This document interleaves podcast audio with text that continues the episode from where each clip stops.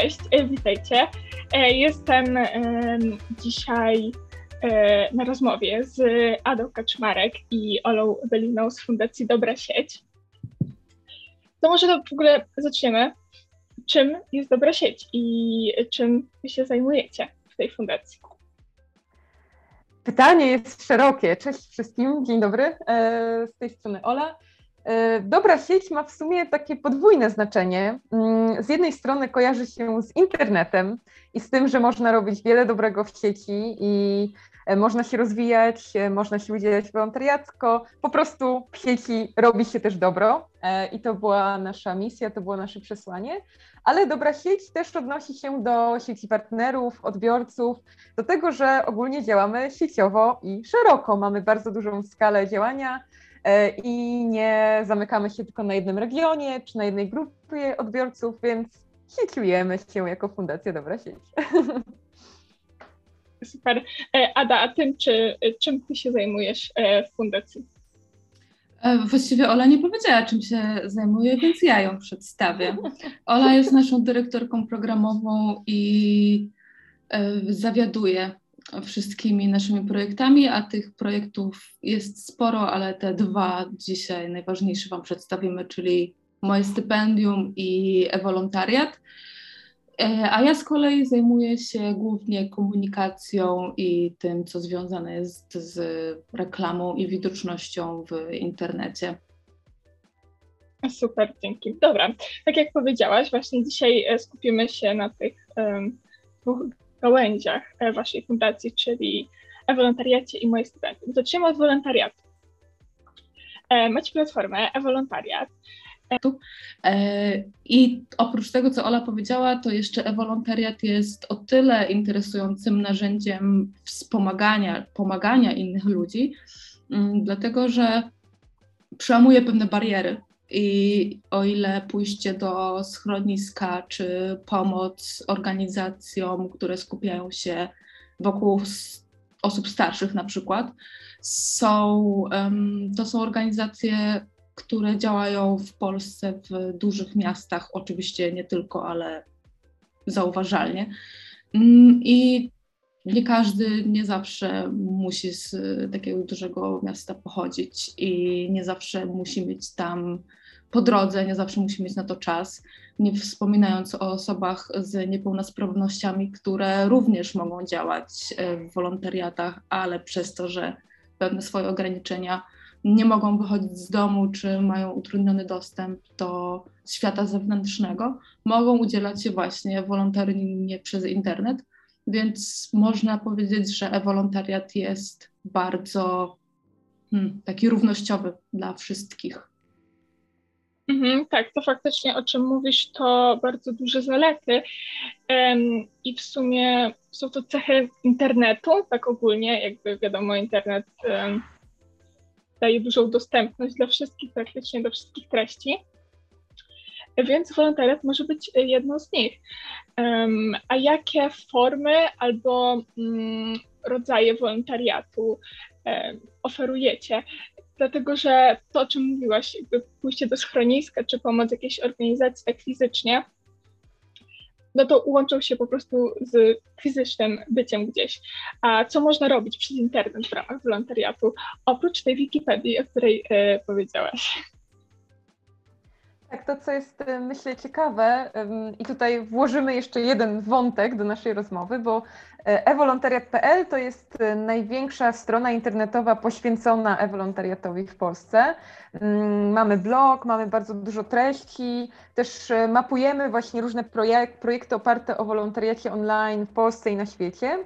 Ale oprócz tego, jeszcze jako fundacja, mm, mamy, e, stworzyliśmy i administrujemy platformę do realizacji e-wolontariatu w Polsce, która nazywa się tudu.org.pl. E, więc mamy, że tak powiem, też e, zakulisowo czy od wewnątrz przykłady konkretnych projektów, inicjatyw, które, w które angażują się wolontariusze online. I podobnie jak w wolontariacie tradycyjnym, wbrew może pozorom, jest tego bardzo dużo, jest to bardzo różnorodne. E, począwszy od takich prac redakcyjnych, e, czyli właśnie redakcja treści merytorycznych, e, ale też robienie na przykład jakiegoś piękne polskie słowo researchu dla organizacji, która danym zagadnieniem się zajmuje i na przykład chciałaby nieco więcej o nim się dowiedzieć, więc wszelkie opracowania dokumentów, korekta, czy też redakcja od podstaw. Mamy też bardzo dużą grupę super prężnych wolontariuszy online, którzy studiują są, lub są absolwentami studiów lingwistycznych e, i oni redagują tłumaczenia, w sensie realizują tłumaczenia. Jest to super popularna mm, forma wolontariatu i w Polsce, i na świecie. E, I też no, w naszym zglobalizowanym e, świecie coraz więcej organizacji potrzebuje właśnie tłumaczeń różnych tekstów, fragmentów strony ogłoszeń na różne języki, ale są też e, takie super, e, powiedzmy, kreatywne mm, zadania dla tych, którzy na przykład lubią grafikę, więc opracowanie ulotek, plakatów, infografik. E-wolontariusze też czasami zostają mm, administratorami czy takimi opiekunami na przykład kont na social mediach danej organizacji społecznej, więc po prostu ustalają, planują treści, realizują te treści. Ale mamy też e, takie działania związane z wolontariatem kompetencji, czyli dzieleniem się naszym know-how, naszym doświadczeniem, e, naszymi refleksjami, czyli na przykład zaproszenie do takiej wspólnej wirtualnej burzy mózgów, czy planowania na przykład jak, jak zrealizować jakiś projekt społeczny i wtedy e, co dwie głowy to nie jedna, co dziesięć wirtualnych grup głów z całej Polski to nie jedna, więc, e, więc też e, w takie inicjatywy powiedzmy mm, właśnie porad, burzy mózgów też jak najbardziej włączeni są wolontariusze. Mhm, super. Czyli e, bardzo dużo swoich umiejętności i różnych można wykorzystać w ramach wolontariatu online, ale pewnie są też umiejętności i, i jakieś kompetencje, które zdobywa się e, będąc wolontariuszem e, lub wolontariuszką. Mm, o jakich możemy mówić e, kompetencjach, które rozwijamy e, ogólnie podczas wolontariatu, ale też i online?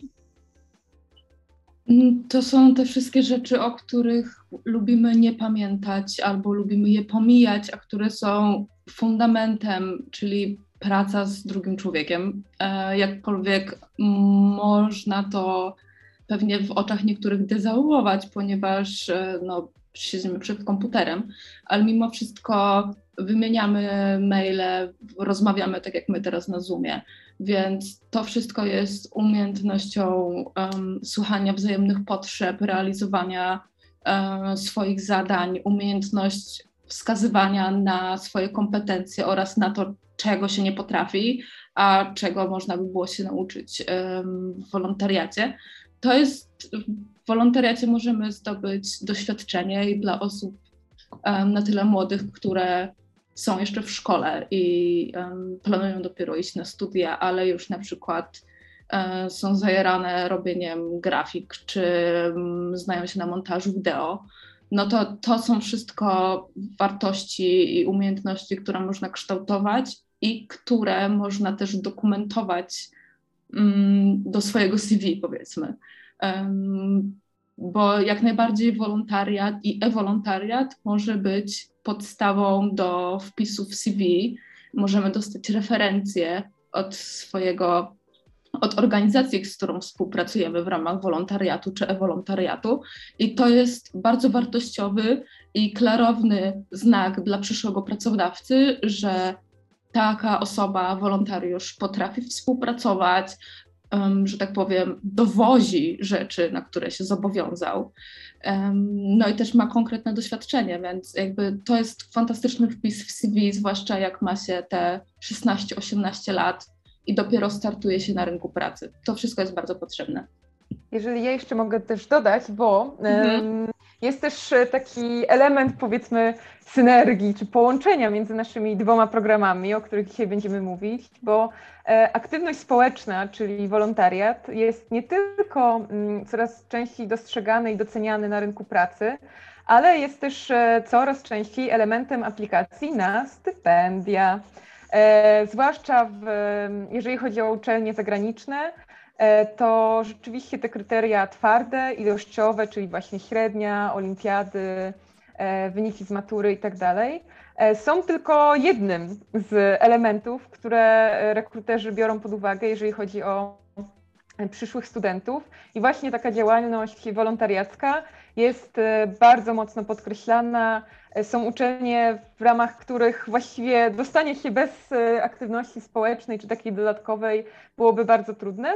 Więc jest to taki dodatkowy jeszcze właśnie element gromadzenia doświadczeń i budowania swojego portfolio.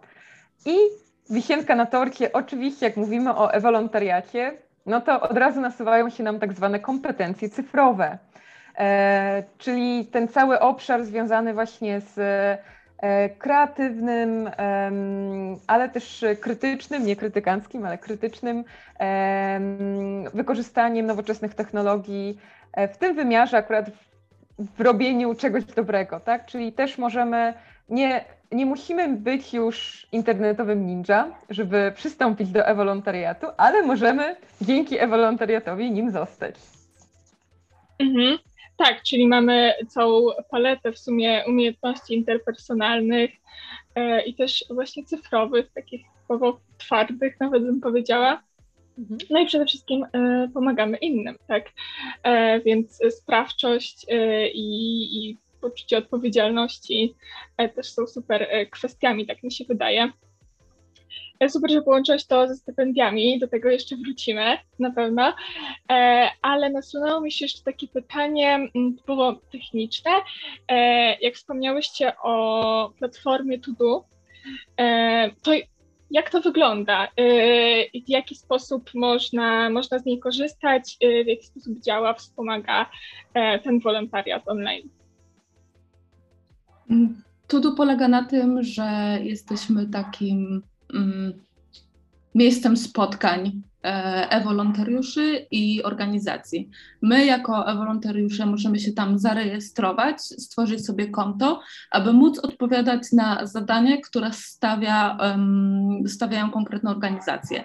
I tak na przykład y, na takim, na taki, mamy taką listę, która um, pokazuje aktualne zadania do zrobienia i po kliknięciu i zapoznaniu się ze szczegółami danej um, oferty czy danej oferty współpracy, um, zobowiązujemy się w komentarzach, że wykonamy jakąś pracę, um, dostarczamy, możemy tam wkleić plik na przykład z tłumaczeniem, o których wspomniała Ola, ale też to jest, też mamy możliwość y, zawiązania takiej dalszej współpracy odwołując się, e, po prostu łączymy um, organizacje z e-wolontariuszami, oni wymieniają się mailami i ta pomoc też wykracza poza TUDU.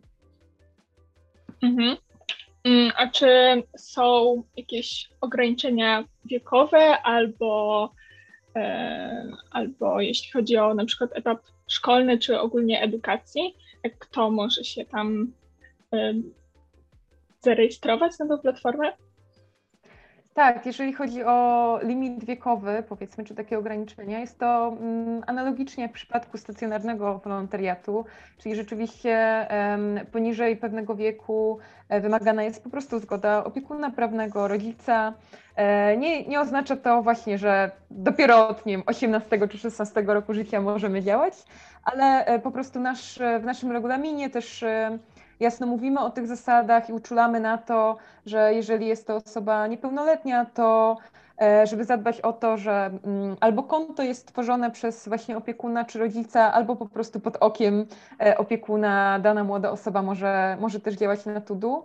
E, jednocześnie też właśnie dzięki temu, że mm, platforma jest tworzona przez organizację społeczną i jest przez nas no, mm, opiekowana, doopiekowana, to też dbamy o to, żeby właśnie, żeby wszystkie treści były zgodne z celami, z misją tej platformy, żeby nie było właśnie treści powiedzmy niepożądanych, więc jest to też taka bezpieczna przestrzeń, w której właśnie już od najmłodszych lat można e, dołączyć i zrobić coś fajnego, coś dobrego.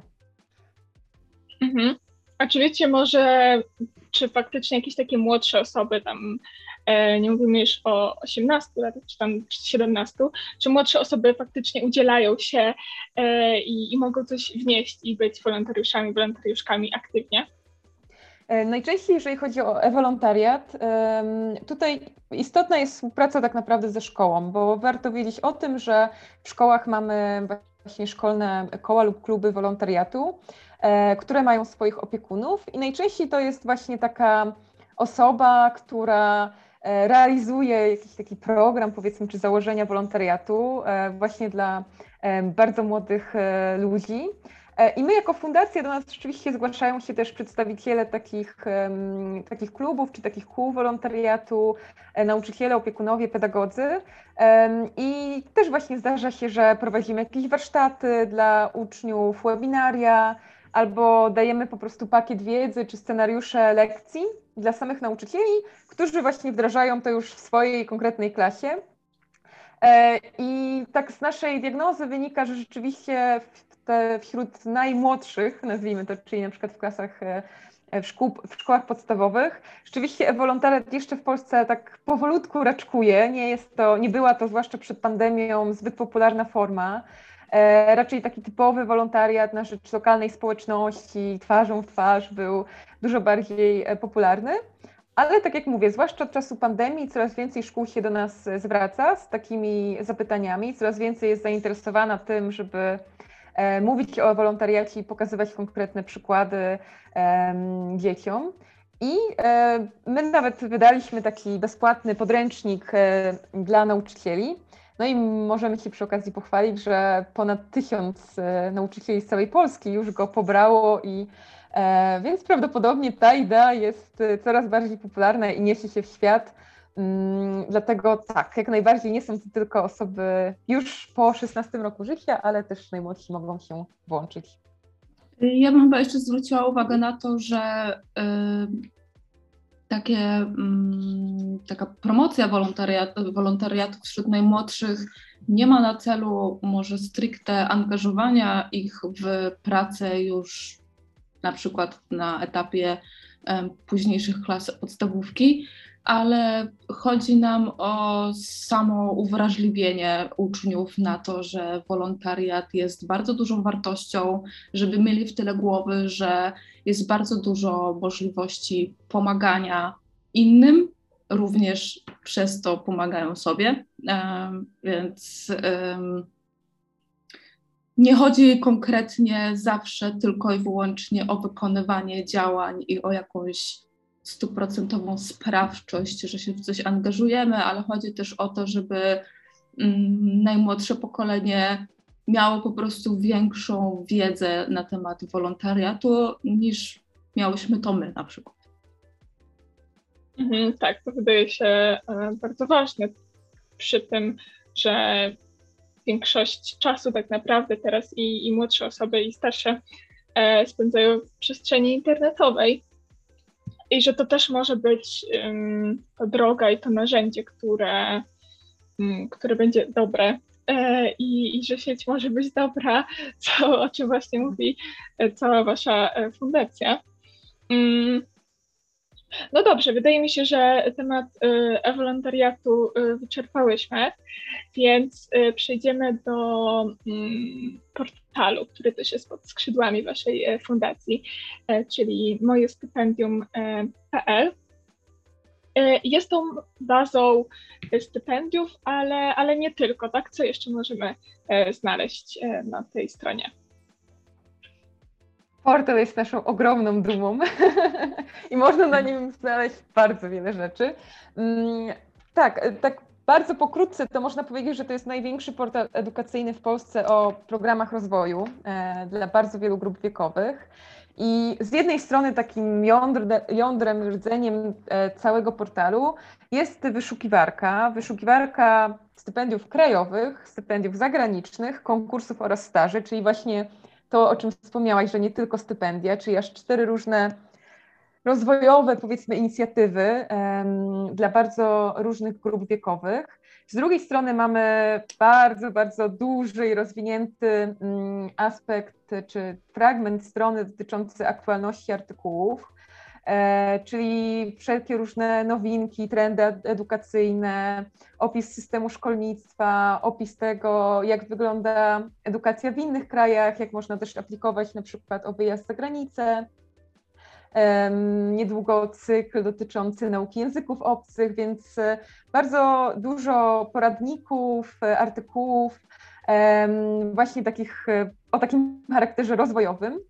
E, I dodatkowo to jest to, co jest też dla nas istotne, to taka działalność powiedzmy badawcza, bo też właściwie jako jedyni w Polsce mm, monitorujemy system stypendialny i prowadzimy systematyczne badania na ten temat, więc raporty z tych naszych diagnoz też są dostępne i też są bezpłatnie do pobrania. I taka ostatni fragment, który może dla naszych y, czytelników, słuchaczy dzisiaj nie jest najbardziej istotny, ale e, jest ważnym elementem dla nas, to dbanie w ogóle o standardy realizacji programów stypendialnych. Jako fundacja mm, też e, współpracujemy z siecią organizatorów e, stypendiów w Polsce. Też piszemy dla nich różne poradniki, diagnozy. Mm, razem z grupą organizatorów stworzyliśmy tak zwaną kartę zasad dobrego programu stypendialnego, czyli innymi słowy, nie tylko dbamy o ilość, ale także o jakość. Świetnie ujęte. Mhm. E, jeszcze jedna rzecz, że na portalu znajdziecie możliwości kontaktu z nami i też jeżeli wyczerpiecie swoje siły mm, w poszukiwaniu stypendiów e, albo podczas poszukiwań narodzą Wam się jakieś pytania na odpowiedzi, które nie znajdziecie w artykułach, to możecie do nas napisać, zadzwonić pomożemy jak umiemy. Mhm, macie też e, newslettera, więc e, trochę informacje mogą przychodzić same e, na pocztę i, właśnie przychodzić same i nawet nie potrzeba aż tak dużo czasu i, i energii poświęcać na to, żeby stale wracać i sprawdzać, co nowego się mm, pojawiło. E, wspomniałaś, e, Olu, o tych badaniach, które prowadzicie, i tak mnie to zastanowiło, czy jest tendencja wzrostowa, jeśli chodzi o e, na przestrzeni tych kilkunastu lat, kiedy działa moje stypendium, w przestrzeni takiej, że pojawia się coraz więcej takich konkursów i programów, czy też może coraz więcej osób interesuje się tym tematem, a może e, obie te rzeczy? Mhm. E, świetne pytanie. E, rzeczywiście jest tendencja wzrostowa, więc tak bardzo ogólnie ujmując, jak porównywałyśmy na przykład powiedzmy początek pierwszej dekady XXI wieku, a te ostatnie nasze badania, które robiłyśmy z okresu XIX-XX rok, to pod, zarówno pod kątem liczby inicjatyw stypendialnych, jak i, jak i liczby organizacji, duży wzrost. Naprawdę duży wzrost, więc jest coraz więcej takich inicjatyw, co nas bardzo cieszy.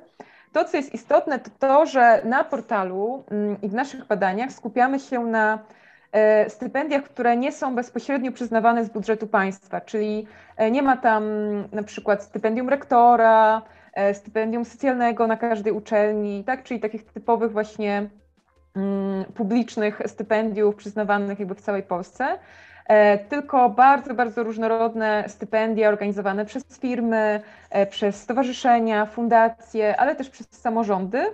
E, I to, co jest też takie bardzo ciekawe i nas zaintrygowało i ucieszyło, że największy wzrost to liczba stypendiów właśnie przyznawanych przez samorządy, czyli takich bardziej regionalnych, właśnie organizowanych przez urzędy gminy, urzędy powiatowe, tak? czyli takich właśnie dla mieszkańców powiedzmy danego regionu. E, I jest coraz więcej stypendiów bardziej o charakterze rozwojowym, czyli wspierające i nagradzające nasze osiągnięcia, zarówno naukowe, jak i sportowe czy artystyczne, a dużo mniej jest takich stypendiów o charakterze stricte socjalnym. Czyli nawet jeżeli są, to częściej mają jednak charakter łączony, czyli jakby mm, biorą też pod uwagę naszą sytuację, chociażby właśnie pod kątem przychodów rodziny, ale jednocześnie też premiują właśnie osiągnięcia, czyli dużo bardziej taki ruch powiedzmy rozwojowy i doceniania tego, co, co robimy. Mhm.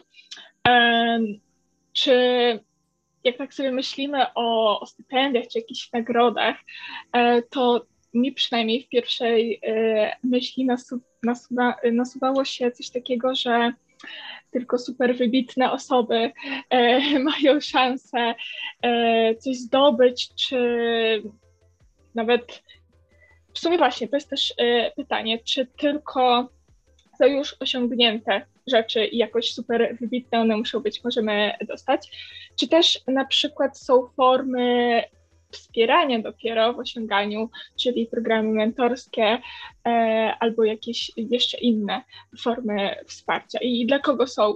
E, czy tylko dla e, super e, niesamowitych, mm, ponadprzeciętnych osób, czy też może mm, dla większej grupy? Dużo pytań i bardzo dużo wątków. E, Okej, okay, to może uporządkujmy, e, uporządkujmy to. Czyli tak, tak jak mówisz, są stypendia za osiągnięcia, które już mamy na swoim koncie, czyli um, udział w konkursie, um, dobre stopnie, dobre wyniki sportowe, działalność um, społeczna, lokalna, wolontaryjna. Oraz są stypendia, które dają nam możliwość wykonania czegoś, gdzie również musimy pokazać, że jesteśmy w danym obszarze może nie specjalistami, ale jesteśmy zainteresowani i działamy. I to stypendium da nam możliwość wykonania jakiegoś zadania, jakiegoś projektu albo zwiększenia swojej wiedzy w danym obszarze. To są dwie różne grupy stypendiów.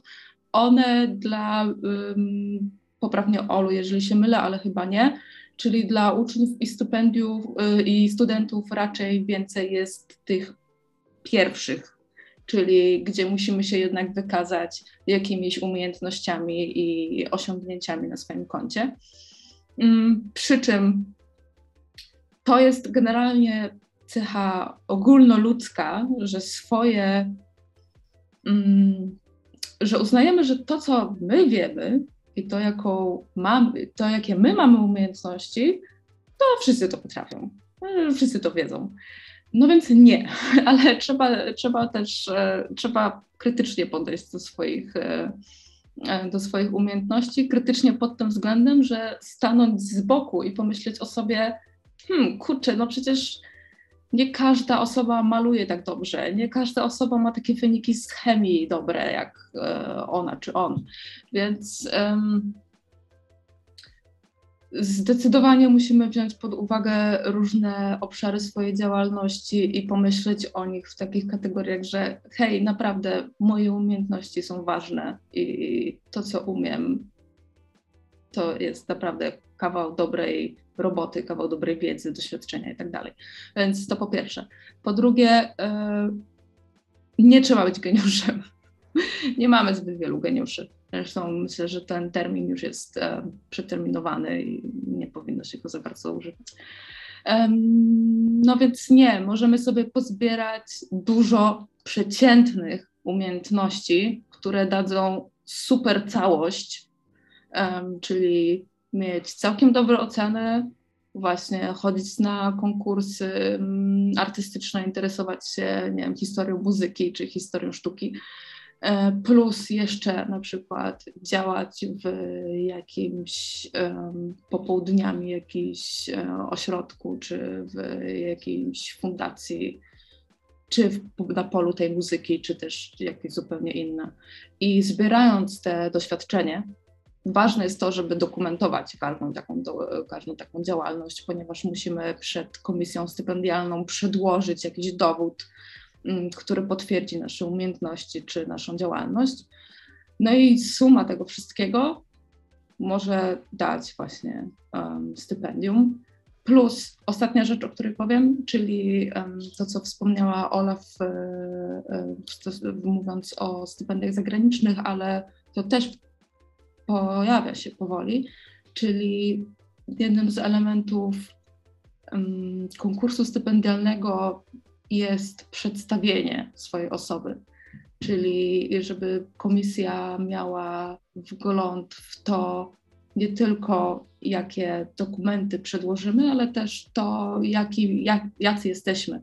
Czy to w formie jakiejś rozmowy rekrutacyjnej, gdzie możesz na żywo się zaprezentować, czy w formie jakiegoś tam krót, tak, krótkiego CV powiedzmy. Możesz e, przedstawić swoje motywacje, e, swój charakter, e, to dlaczego potrzebujesz stypendium, dlaczego, dlaczego w ogóle zdecydowałaś się na aplikację. Dużo mhm. rzeczy, przepraszam. Nie, bardzo dobrze, bardzo dobrze. To maluje taki obraz bardzo holistyczny i nie tylko jakiegoś konkretnego osiągnięcia, a, a właśnie całej naszej osoby i, i to mhm. może być na różnych e, polach i społecznych i naukowych jednocześnie. E, I to też może z sobą działać i wręcz e, wzmacniać ten obraz naszej osoby. Ale jeszcze dopytam o formy nagród, benefitów, jakie możemy dostać, bo oczywiście to, to może być doświadczenie, między innymi w pisaniu listów motywacyjnych albo patrzeniu na swoje osiągnięcia czy umiejętności, mm, ale jednak stypendia myślę, że w pierwszej kolejności kojarzą się z pieniędzmi, a to nie musi tak być, tak? Bo mamy na przykład programy mentorskie, czy może coś jeszcze? Tak, rzeczywiście o fo formach e, stypendialnych też sporo piszemy. Mm, zdecydowanie w Polsce jednak przeważa ta forma finansowa, e, ale ona często też jest uzupełniana, tak? Czyli jakby ten e, przysłowiowy przelew comiesięczny albo mm, jednorazowy jest tylko gdzieś tam jakimś wierzchołkiem góry lodowej. Mm, bardzo też wspieramy i promujemy takie dobre praktyki wśród organizacji stypendialnych, dla których Program stypendialny to wieloletnia tak naprawdę współpraca z młodymi ludźmi, tak, z stypendystami, stypendystkami. E, I coraz więcej programów e, na przykład dba bardzo o właśnie o te relacje, relacje nie tylko na linii organizacja stypendyści, ale też o relacje w ramach grupy stypendystów, tak? czyli wyjazdy integracyjne, wyjazdy na jakieś ferie, wakacje, dodatkowe warsztaty. Często to jest też e, pokrycie kosztów, na przykład jakichś kursów czy wymarzonych szkoleń, e, które mogą wzmocnić nasze kompetencje.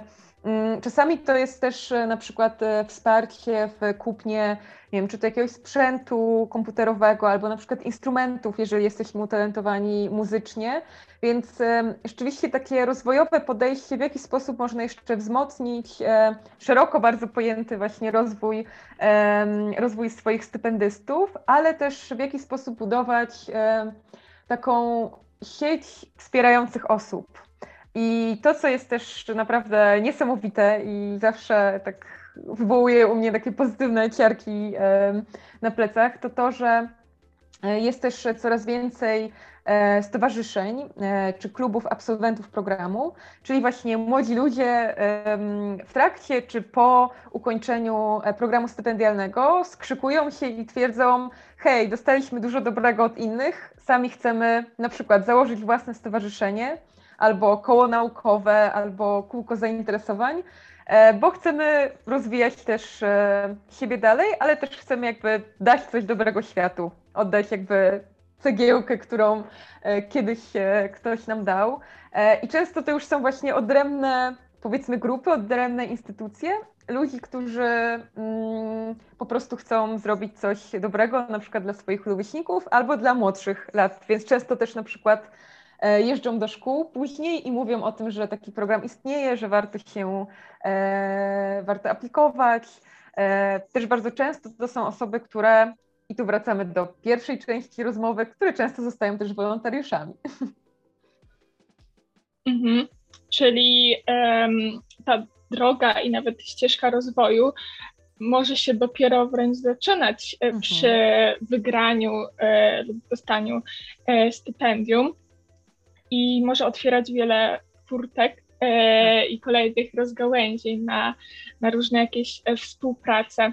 Hmm. Czy macie może mm, jakieś takie konkretne inicjatywy, które potem e, powstały, właśnie to, o czym mówisz, że e, uczestnicy uznali, że wow, dostaliśmy tyle dobra i możemy coś stworzyć i potem kolejne rzeczy się tworzyły, albo może mm, jakie programy konkretnie e, wspierają tą taką e, budowanie społeczności i dalszej e, współpracy i może też co konkretnie e, możemy rozumieć przez e, współpracę. Mhm. Tak, e, pro, tych programów, jak, jak wspomniałam, jest coraz więcej, ale o kilku zawsze staramy się wspominać, bo mamy też wieloletnie partnerstwa i też śledzimy rzeczywiście na bieżąco ich rozwój. Z jednej strony mamy dwa bardzo ciekawe wieloletnie programy e, dla przyszłych e, licealistów e, w Polsce, czyli program Klasa Fundacji BNP Paribas i program Horyzonty, program stypendialny Horyzonty Fundacji FC. I to są właśnie takie kilkuletnie programy, z, które nie są ukierunkowane tylko i wyłącznie na wsparcie finansowe, ale rzeczywiście budują bardzo silną społeczność e, stypendystów, stypendystek, więc jest szereg e, warsztatów, jest też wsparcie psychologów, pedagogów, e, jest bardzo bliska współpraca między tymi fundacjami a szkołami partnerskimi, więc rzeczywiście to nie jest tak, że spotkania ze stypendystami odbywają się tylko raz do roku na gali stypendialnej, tylko są budowane praktycznie na co dzień. E, fundacja też bardzo, fundacje też bardzo wspierają, czasami też inicjują właśnie akcje wolontariackie. E, I to jest robione dwutorowo. Znaczy to, co myślę jest takie bardzo też ciekawe i cenne, to to, że z jednej strony są, jest szereg inicjatyw i spotkań proponowanych stypendystom przez te fundacje, ale bardzo dużo się dzieje też oddolnie. Czyli przez to, że stypendyści czują, że to jest fajna przestrzeń, że mają do siebie zaufanie, mają te kontakty, więc sami proponują własne inicjatywy, na przykład skrzykują się w czasie pandemii e, i realizują e, bezpłatne korepetycje online dla młodszych rówieśników, żeby dać jakiś konkretny przykład, albo skrzykują się nie wiem, na dzień ziemi i stwierdzają, że będą razem sprzątać świat. Tych inicjatyw jest bardzo dużo, albo na przykład e, grupa absolwentów prowadzi, redaguje własne czasopismo, w którym opowiada o różnych ciekawostkach, więc, e, więc rzeczywiście to są godne polecenia e, programy stypendialne.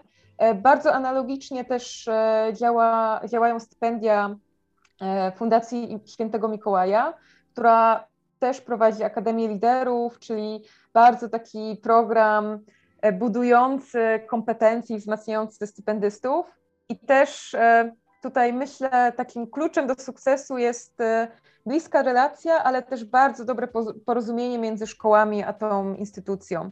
Czyli tak naprawdę znamy dobrze kontekst, rzeczywistość, w której działają nasi uczniowie, e, nasi stypendyści, rozumiemy ich potrzeby, ale też właśnie blisko współpracujemy z nauczycielami, z psychologami, pedagogami. I dzięki temu jakby każda, każda z tych osób, każda z tych stron e, buduje taką silną sieć wsparcia, e, która potem się przekłada właśnie na wieloletnie przyjaźnie, a mamy też anegdoty o tym, że czasami też małżeństwa, e, czy właśnie, czy wieloletnie przyjaźnie, więc takie historie też chwytają za serce i mówią dużo o tych programach. Tak, to ja pamiętam o ślubie um, mówił ksiądz Fundacji Nowego Tysiąclecia. To jest e, też taki ogromny ogólnopolski program mm, wspomagania uczniów i studentów no, w całej Polsce, z e, tych osób, które pochodzą z niewielkich miejscowości. Ja bym jeszcze chyba dodała to, co, co może się wydawać odrobinę taką, taką formą należącą do przyszłości, czy może nieco sztywną, mianowicie to, co często robią samorządy, przyznając lokalnie jakieś stypendia, które rzeczywiście zapraszają cię na, na galę przyznania stypendium, dodawania dyplomu itd., tak itd. Tak Oczywiście ma to swoją taką oficjalną otoczkę, ale gruncie rzeczy chodzi o to, o, o takie wzmacnianie poczucia lokalności i że lokalni włodarze, burmistrz, prezydent miasta ofiaruje ci jakby w podzięce właściwie za twoje osiągnięcia um, pewnego rodzaju wsparcie finansowe, mentoringowe, jakkolwiek. I później możesz się dumnie nazywać stypendystką, stypendystą um, danego regionu, co też jakby wzmaga takie poczucie um, przynależności do miejsca, z którym się żyje, czy z którego się pochodzi. My tak jeszcze dodając e, na koniec i też łącząc właśnie te nasze dwa tematy i dwa programy, prowadziłyśmy w tamtym roku też właśnie taki cykl spotkań i rozmów dla organizacji, które przyznają stypendia. E, I mam takie silne poczucie, że wątek, który się wielokrotnie pojawia w rozmowach, to to, że mm, najczęściej najsilniejsze takie utożsamienie się z organizacją i z programem stypendialnym i z całą społecznością właśnie dzieje się wtedy, gdy robi się coś razem. I to robienie razem najczęściej ma formę właśnie wolontariatu. E, więc niejako można powiedzieć, że rzeczywistość programów stypendialnych pokazuje, jak bardzo wiele punktów wspólnych mają nasze dwa programy i jak też wolontariat wzmacnia e, stypendystów, a jednocześnie e, stypendyści często udzielają się i razem budują swoje relacje w ramach programów wolontariackich. Ja jeż, jeszcze. Jasne, jasne, jasne. Je, je, Bardzo je, dobre pytanie. tak, znaczy jeszcze rzeczywiście chyba zbliżamy się do końca, a ja mam takie poczucie, że, e, że rysujemy taką rzeczywistość bardzo optymistyczną i pozytywną. I wydaje mi się, że to jest ważne, żebyśmy się wzajemnie wzmacniali w swoich umiejętnościach, e, w swoich marzeniach, żebyśmy w ogóle mieli odwagę marzyć i myśleć o tym, co zrobimy za 5-10 lat do jakiejś szkoły czy na jakie studia pójdziemy. Myślę, że to jest bardzo ważne i nawet jeżeli to marzenie nie uda się osiągnąć w 100%, to zawsze jest to droga, którą warto podążać i, i mieć ją na uwadze. Mm, I też chcę, chcę podkreślić, że żebyśmy nie mieli, że, żeby nie, nie chciałabym nam zarzucić, że um, tworzymy taką narrację, że rzeczywiście wystarczy złożyć podanie o stypendium i od razu się je dostanie, bo stypendia, programów stypendialnych jest w Polsce paręset. To są bardzo zróżnicowane programy o bardzo zróżnicowanym progu wejścia i o bardzo zróżnicowanych um, kryteriach testowania um, do danego wsparcia. Więc może się okazać, że za pierwszym razem czy za drugim razem, kiedy złożymy jakiś wniosek, to się nie uda. Ale każde takie złożenie dokumentów jest lekcją. Jeżeli dostaniemy feedback, to też tym lepiej dla nas, że jury pokaże, czego nam brakuje, ilu brakuje nam punktów, co jeszcze możemy zrobić w przyszłości, żeby lepiej nam poszło. Więc jak najbardziej zdarzają się porażki, w takim sensie, że, że możemy nie dostać stypendium, ale um, ta porażka jest dla nas lekcją na przyszłość, więc możemy z niej dużo wyciągnąć. Więc jak najbardziej może nie uda się na Oxford czy Cambridge, ale wiecie, zaczynając od małych kroków, na pewno dużo się, dużo się uda osiągnąć. Mhm.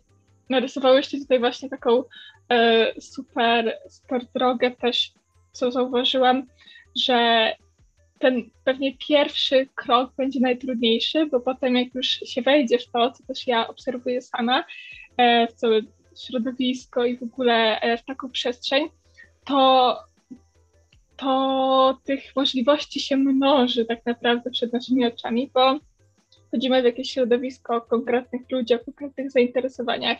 Oni mają wiedzę o czymś, my o czymś, znają coś i to się tak rozszerza powoli ku górze. No i super. I myślę, że tak na koniec to już o tym mówiłyście, ale być może jeszcze, jeszcze y, coś można dopowiedzieć. Co byście powiedziały właśnie na ten pierwszy najtrudniejszy wydaje się krok, e, gdzie ktoś może myśleć, że jego umiejętności i kompetencje nie są wystarczające, żeby jednak spróbować. E, co byście powiedziały na zachętę e, dla takich osób? Tak, przede wszystkim e, na pewno ja bym powiedziała, że warto próbować, bo nie ma się nic do stracenia, a można tylko zyskać. E, I zyskać nie tylko tak materialnie, ale właśnie przede wszystkim e, rozwojowo dla, dla swojej dalszej przyszłości. Powiedziałabym też podobnie jak Ada powiedziała, że mm, każde przygotowanie do takiej aplikacji, czy to jest aplikacja na konkurs, na staż, na stypendium, na studia, przygotowuje nas jednocześnie do innych aplikacji rekrutacji, których w życiu naszym będzie jeszcze dużo prawdopodobnie. I za każdym razem to jest e, taki taki fajny moment, żeby właśnie trochę spojrzeć na siebie z boku, e, zebrać różne dokumenty, powspominać, co się zrobiło w ostatnich e, latach i pomyśleć, wow, okej, okay, udało mi się zrobić, nie wiem, ten kurs, albo znam ten język, albo jestem dobry w sporcie, albo jestem dobra w kwestiach, nie wiem, artystycznych. E, I to jest taki naprawdę, warto to potraktować bardziej jako przygodę, I, I taką właśnie jedną lekcję, powiedzmy, którą, która potem może nam zaprocentować na długie, długie lata, bo sam proces właśnie takiego, takiej autorefleksji, zbierania właśnie dokumentacji, e, może nam się wydawać, że jejku, składamy tylko na jeden program, jak się nie uda, to jest po nic, e, to jednocześnie tak tutaj bardzo wyraźnie mówię, że nie, absolutnie nie, to na pewno będzie super cenne doświadczenie e, i na pewno taka teczka dokumentów, ale też teczka mentalna wspomnień e, i myślenia o sobie właśnie, że możemy więcej, że mamy też swoje już osiągnięcia. E, to jest taki, taka super walizeczka na przyszłość. Tak, ja bym chyba zaczęła od tego, żeby pisać sobie, nie porównując się z nikim, tylko myśleć tylko i wyłącznie o swoich zainteresowaniach i swoich osiągnięciach, żeby spisać sobie na kartce, co się zrobiło. Y, mam dobre oceny z biologii, albo lubię robić, nie wiem, grać na tej gitarze, nie? No to co mogę zrobić więcej? Czy może jest jakiś konkurs muzyczny, na który mogę startować w przyszłym roku? I takie stawianie sobie coraz odważniejszych celów może rzeczywiście doprowadzić do tego, że e, w pewnym momencie tych doświadczeń będzie tak dużo, że jak najbardziej e, ktoś nas dostrzeże i to stypendium przyzna. Mm, myślę, że jak już mamy taką listę i takie cele, no to trzeba by było wejść na to moje stypendium.pl i trochę sobie po, pogrzebać w konkursach i e, w stypendiach i zobaczyć rzeczywiście, jakie kryteria są w poszczególnych programach i konkursach i z pomocą rodzin, rodzica czy z pomocą naszą e, spróbować, spróbować wybrać jakiś program i złożyć dokumenty. Ja bym chyba jeszcze powiedziała jedną drobną rzecz, e, mhm. właśnie w takim myśleniu mm, długofalowym, bo um, wiemy też, że może jakiś program nas zachwyci, ale jeszcze nie czujemy się na siłach i czujemy, że nie zdążymy w tej aplikacji, że to jest, e, nie wiem, że to są zbyt wysokie progi dla nas i jest to absolutnie oczywiście naturalna reakcja i na pewno wiele z nas tak się kiedyś czuło. Ale to, co jest super wiadomością i dobrą wieścią dla Was wszystkich, to to, że bardzo, bardzo dużo stypendiów, o których informujemy od wielu lat na portalu Moje Stypendium, e, to są programy cykliczne, e, które mają już bardzo wiele edycji ze sobą. I jeżeli na przykład dzisiaj, 22 lutego e, tego roku, sprawdzicie, że do 1 marca jest super program stypendialny, który być może byłby spełnieniem waszych marzeń, ale nie zdążycie przygotować się do niego, to zapiszcie sobie koniecznie nazwę tego programu, dodajcie do ulubionych link, do ulubionych zakładek i naprawdę z dużym prawdopodobieństwem 1 marca przyszłego roku będzie kolejny nabór, e, a do tego czasu będziecie mieli cały rok, żeby sobie powoli przygotowywać się mentalnie, ale być może właśnie rozwinąć swoje umiejętności, zebrać referencje, może troszkę podciągnąć e, średnią, bo niewiele Wam brakuje. Także nawet jeżeli w tym roku się nie uda albo za tydzień, to warto też e, pamiętać o tym, że programy, bardzo wiele programów jest realizowane cyklicznie, więc miejcie odwagę. Mm, super, e, super słowa. Myślę, że będą bardzo wspierające i dodające odwagi i otuchy w tym, żeby, żeby przede wszystkim próbować. Mm, więc tak, Dziękuję Wam e, bardzo e, za rozmowę. Jeszcze przypomnę, że była ze mną Ola i Ada, czyli członkinie Fundacji Dobra Sieć. Jeszcze raz Wam bardzo dziękuję za tę rozmowę i że zgodziłyście się wziąć udział bardzo, bardzo dziękujemy. Z ogromną przyjemnością. Dzięki Kinga. Do usłyszenia, do zobaczenia. Do usłyszenia, do zobaczenia.